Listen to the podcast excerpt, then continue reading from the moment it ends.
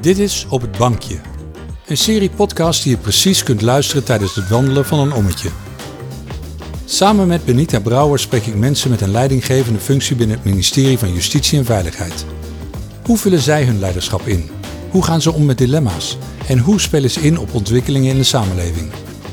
En ieder gesprek beginnen we met een wandeling en eindigen we op het bankje.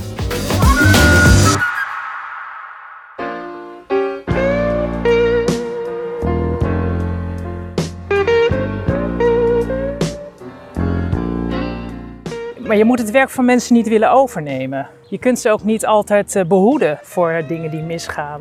Maar je kunt wel daar zijn om te coachen, om mee te denken en nou, om voor ze te staan, ook als het niet goed loopt. Dat ze rugdekking hebben van jou als er fouten gemaakt worden.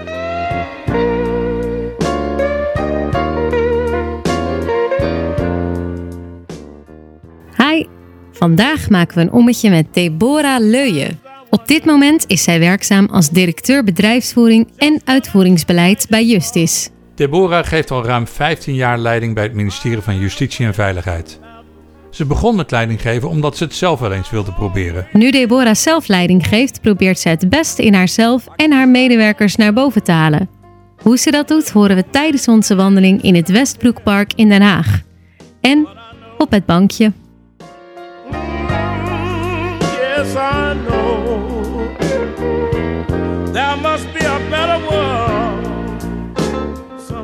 Deborah, we lopen hier door het Westbroekpark in Den Haag.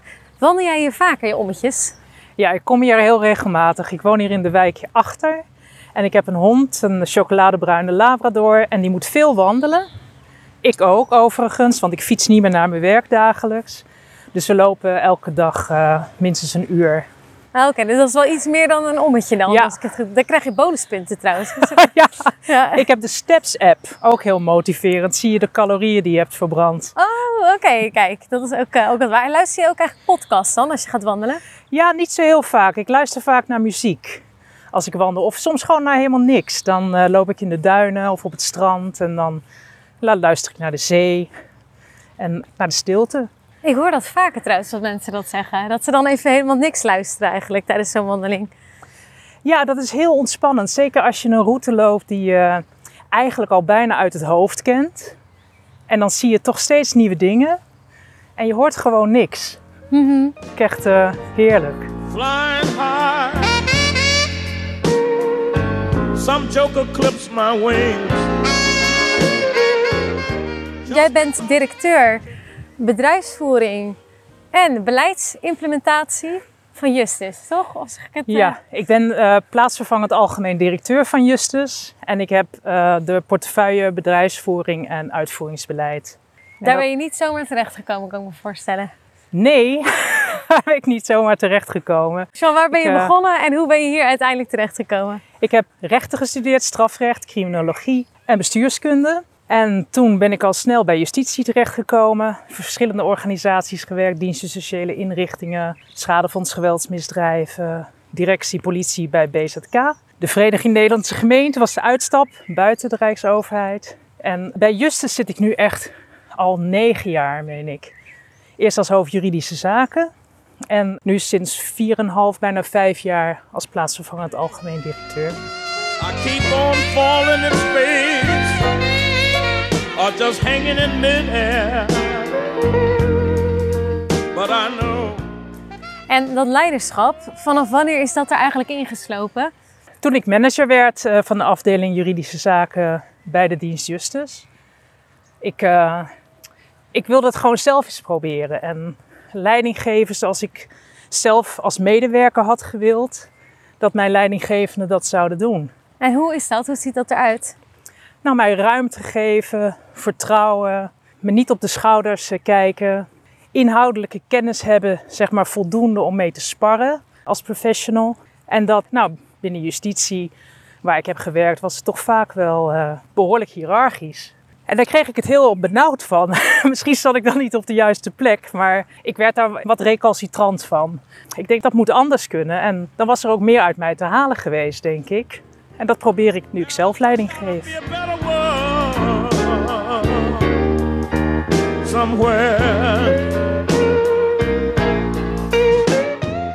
En hoe zien we dat terug op de werkvloer bij jullie? Wij zijn een informele organisatie, heel divers qua samenstelling. We hebben echt nou, een redelijk jong personeelsbestand als je het vergelijkt binnen de Rijksoverheid. En mensen voelen zich doorgaans vrij om hun mening te geven, ons aan te spreken. En dat is niet altijd leuk, vind ik.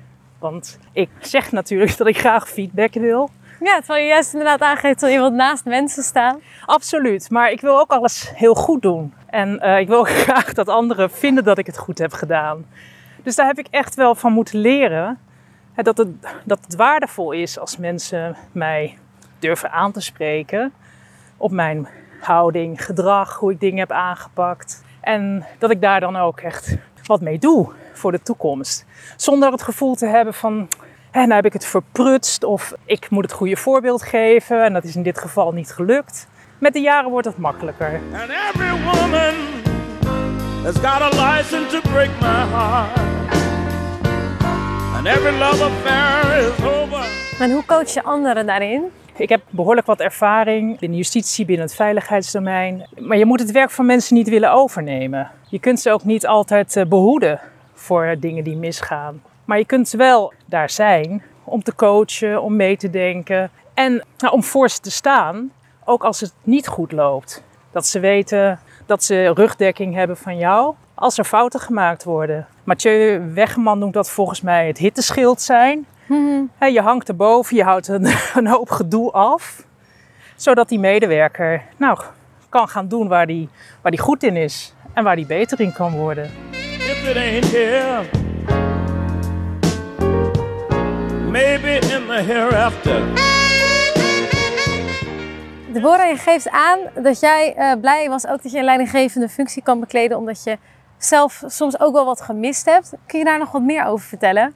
Ja, ik vind het heel leuk om, eh, om samen met mensen iets eh, op te zetten, te bouwen aan iets. En gebruik te maken van de kwaliteiten van anderen, waarvan ik van mezelf weet dat ik ze minder heb. Dat is misschien ook iets van persoonlijk leiderschap, dat je leert waar je goed in bent, in wat voor omgeving jij floreert en waar je gewoon minder goed in bent. En ik ben niet iemand die eh, nou ja, heel lang geboeid kan raken door een, eh, eenzelfde onderwerp. Ik kan best ongeduldig zijn en, en heel uitgesproken. En ik verwacht dat, omdat ik kijk naar de mensen tegenover me, hè, dat ik ze zie als gelijkwaardig.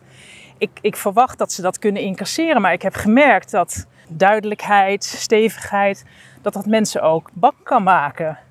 En dat hebben mensen ook wel eens tegen mij gezegd, medewerkers, van ja, als jij dan zo heel duidelijk je mening op tafel gooit, dan, dan word ik er een beetje bang van.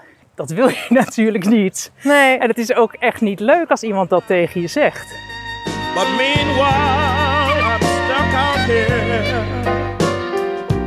It just ain't fair. Wat heeft het Maar- voor voordelen om zo duidelijk je mening op tafel te leggen als, le- ja, als leider?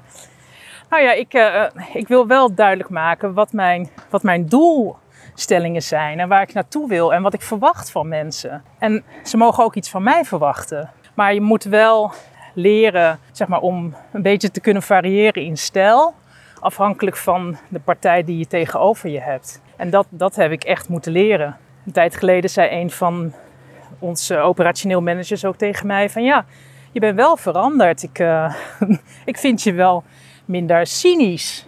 Oké, En toen ja. dacht ik, cynisch? Ik ben helemaal niet cynisch. Ik heb hartstikke veel humor en eh, wat, wat een klets.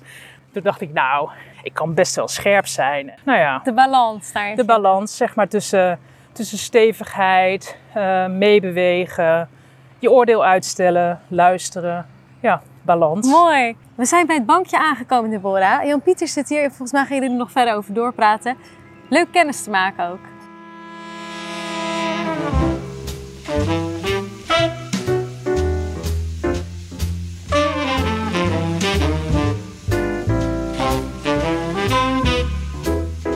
Deborah, hi.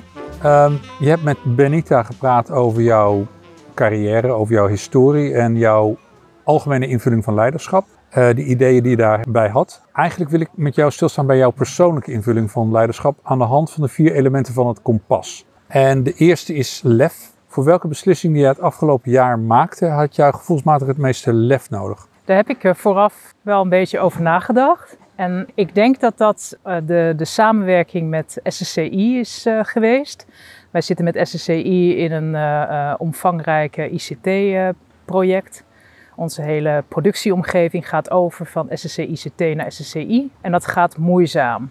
En op een gegeven moment ging het zo moeizaam dat de verhoudingen tussen onze beide organisaties, onze IV-afdeling en de counterparts bij SSCI, dat, dat was echt heel moeizaam. En ik heb toen de beslissing genomen om ook naar onszelf te kijken, samen met de mensen op mijn IV-afdeling.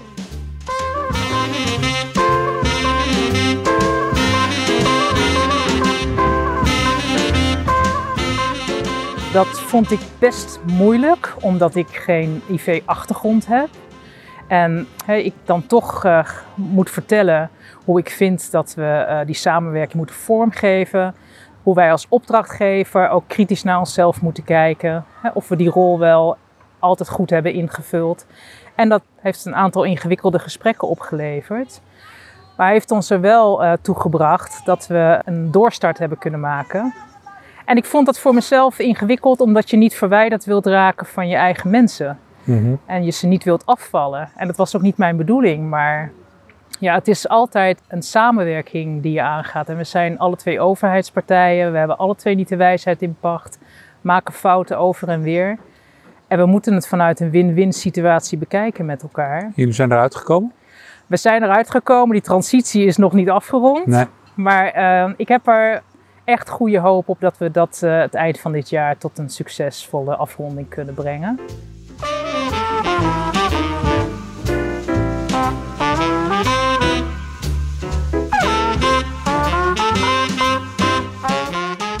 Nou, misschien heeft het uh, met de vorige vraag te maken, maar ik ga hem toch stellen. Kun je iets vertellen over de opgave waar jij als leider voor stond in de afgelopen periode en staat misschien nog steeds?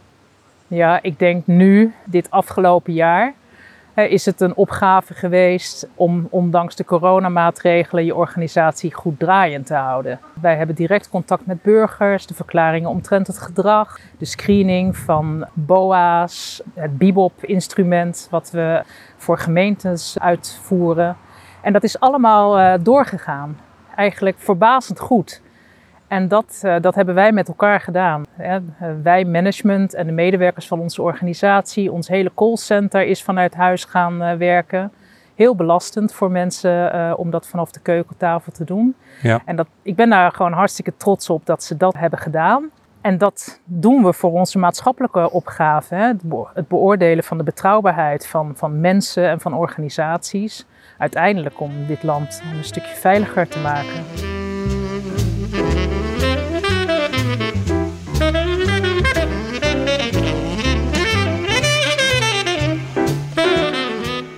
Corona en de pandemie is natuurlijk één ontwikkeling. Wat voor andere ontwikkelingen hebben jullie mee te maken als Justus? Technologische ontwikkeling, het meekomen in die uh, razendsnelle ontwikkeling van techniek. En wij voor het screenen van rechtspersonen uh, moeten wij blijven investeren in, uh, in, in onze technologie. En dat, dat moeten we samen doen. Hè, samen met onze eigen ICT-leverancier, samen met externe partijen. Zo hebben wij onlangs samen met de RIT een, uh, een digitale BOA-pas ontwikkeld. Hele mooie samenwerking en nou, die gaan we nu in praktijk, zijn we in praktijk aan het brengen. Dus wij moeten gewoon als organisatie moeten we vooruitdenken, kijken in de, wat er in de wereld om ons heen gebeurt. En hoe kunnen we die toegevoegde waarde die wij nu nog hebben, hoe kunnen we die ook in de toekomst behouden? En met wie moeten we dan de samenwerking aangaan? Waar moeten we op investeren?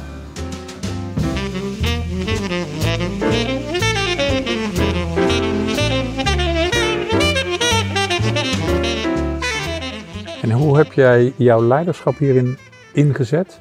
Of wat heb je geleerd over leiderschap in de afgelopen periode? In relatie tot deze ontwikkelingen? Dat dat leiderschap werkt niet als je denkt dat je dat in je eentje kunt doen. Niet als, uh, als leider in je eentje, maar ook niet als organisatie, binnen jouw organisatie alleen. Niet in dat werk dat wij doen. Dus wij zullen daar altijd in samenwerking met uh, andere overheidsorganisaties, met commerciële partijen, met jonge start-ups, zullen we daarin moeten blijven investeren. Dus het is, het is veel meer samen doen en je eigen beperkingen ook kennen. En weten wat je nodig hebt om daarbij uh, naar binnen te halen of in te huren, samen te werken. Om te zorgen dat je ook over tien jaar nog van belang bent voor dat screeningsvak en uh, die maatschappelijke opgave waar je voor staat.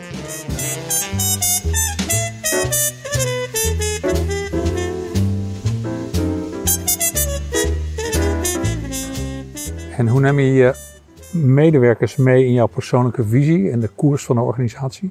Wij hebben het afgelopen jaar hebben we een nieuwe visie ontwikkeld als uh, screeningsautoriteit Justus. En dat, daar hebben we bewust voor gekozen om dat toch te doen in de periode dat we allemaal vanuit huis werkten. En dat is niet eenvoudig om mensen daarin mee te nemen. We hebben ze toch op heel veel punten geprobeerd mee te laten praten, mee te laten denken hè, over onze dilemma's, over de ontwikkelingen in, in de samenleving, in onze omgeving over wat het voor hun betekent hè? Als, als medewerkers, wat zij nodig hebben om zich beter te scholen, zich beter te ontwikkelen en te ontplooien. En zo hebben we samen hebben we die nieuwe herijkte visie van ons voor 2025 met bijeenkomsten, maar allemaal op afstand. Ja. En nou ja, we hebben dat in praatplaten weergegeven die we naar mensen thuis hebben gestuurd, zodat ze hem zelf aan de muur thuis kunnen hangen, zodat je altijd kunt zien, ja, dit is onze missie, dit is onze visie, dit betekent het voor onze medewerkers, dit Mhm. betekent het voor onze systemen en dit betekent het voor onze buitenwereld. En dat is iets waar eh, we ook de komende maanden nog mee verder gaan.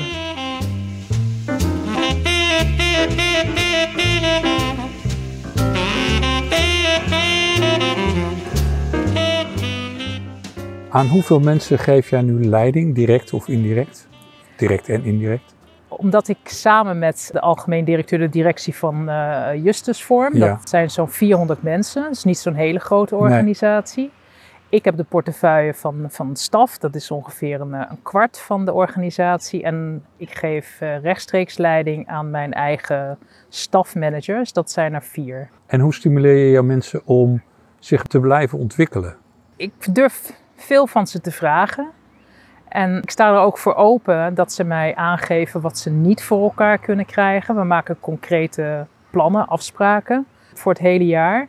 En daar voeren we gedurende het jaar gesprekken over. Wat er aan resultaat is opgeleverd. En ik merk dat het steeds beter gaat met de managers om te leren prioriteren en te focussen. En mij ook terug te fluiten als er te veel gevraagd wordt. En het is niet meer doenlijk voor de organisatie. We zijn steeds aan het zoeken naar een balans tussen nieuwe taken op ons nemen, verder ontwikkelen, maar ook onze going concern moet gewoon doorgaan. Hè? Mensen moeten op tijd de volg krijgen, de bibelpadviezen moeten er op tijd zijn. Dat moet allemaal gewoon doordraaien. Dus het vinden van die balans en die gezonde discussie Ja. met, met je managers, denk ik, daar, eh, daar leer ik van.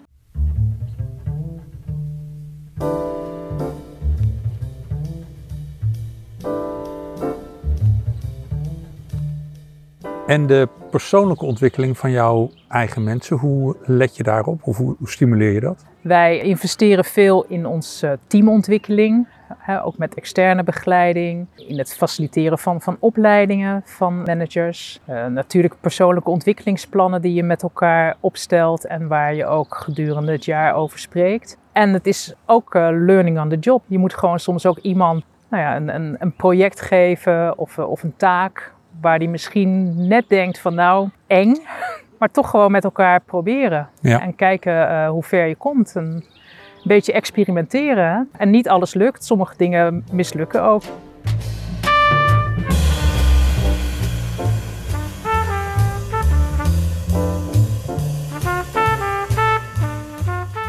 Op dit moment werken we allemaal thuis of komen we langzaam terug naar kantoor. Ruimte en vertrouwen, denk ik, is belangrijk in deze fase geweest. Hoe geef jij dat, ruimte en vertrouwen aan je mensen? Door helder mijn verwachtingen uit te spreken. Maar er ook te zijn voor ze als ze ergens niet uitkomen. En ze niet op de nek te zitten. Erop vertrouwen dat zij weten wat het beste is voor hun afdeling. En als middenmanager ben je daar soms best kwetsbaar in. Hè? Want uh, zeker omdat wij zo'n informele organisatie zijn, proberen medewerkers natuurlijk ook wel eens om hun eigen manager heen te gaan. En dan rechtstreeks bij de directieleden. Ja. En iedereen moet zich vrij voelen hè, om dat te doen. Maar uiteindelijk is het aan mij om ervoor te zorgen dat het bij die manager blijft. En dat die de kans krijgt daar iets mee te doen.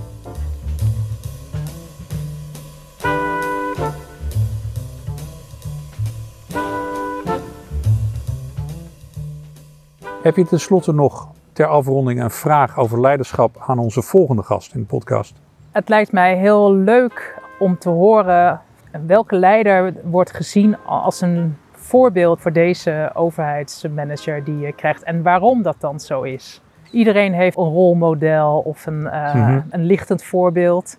En ik ben wel benieuwd wat er dan uitrolt. Nou, dankjewel voor dit uh, gesprek, Deborah. Dankjewel.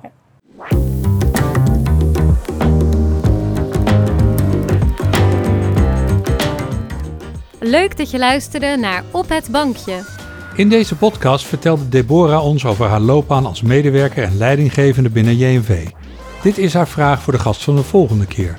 Welke leider wordt gezien als een voorbeeld voor deze overheidsmanager en waarom dat dan zo is? Door je te abonneren op onze podcast blijf je op de hoogte van de nieuwste podcasts. Ben je momenteel zelf werkzaam voor het ministerie van Justitie en Veiligheid? In augustus organiseert de JNV Academie een summer school, waar onder andere sessies met betrekking tot leiderschap worden georganiseerd. Meld je hiervoor aan via de interne kanalen.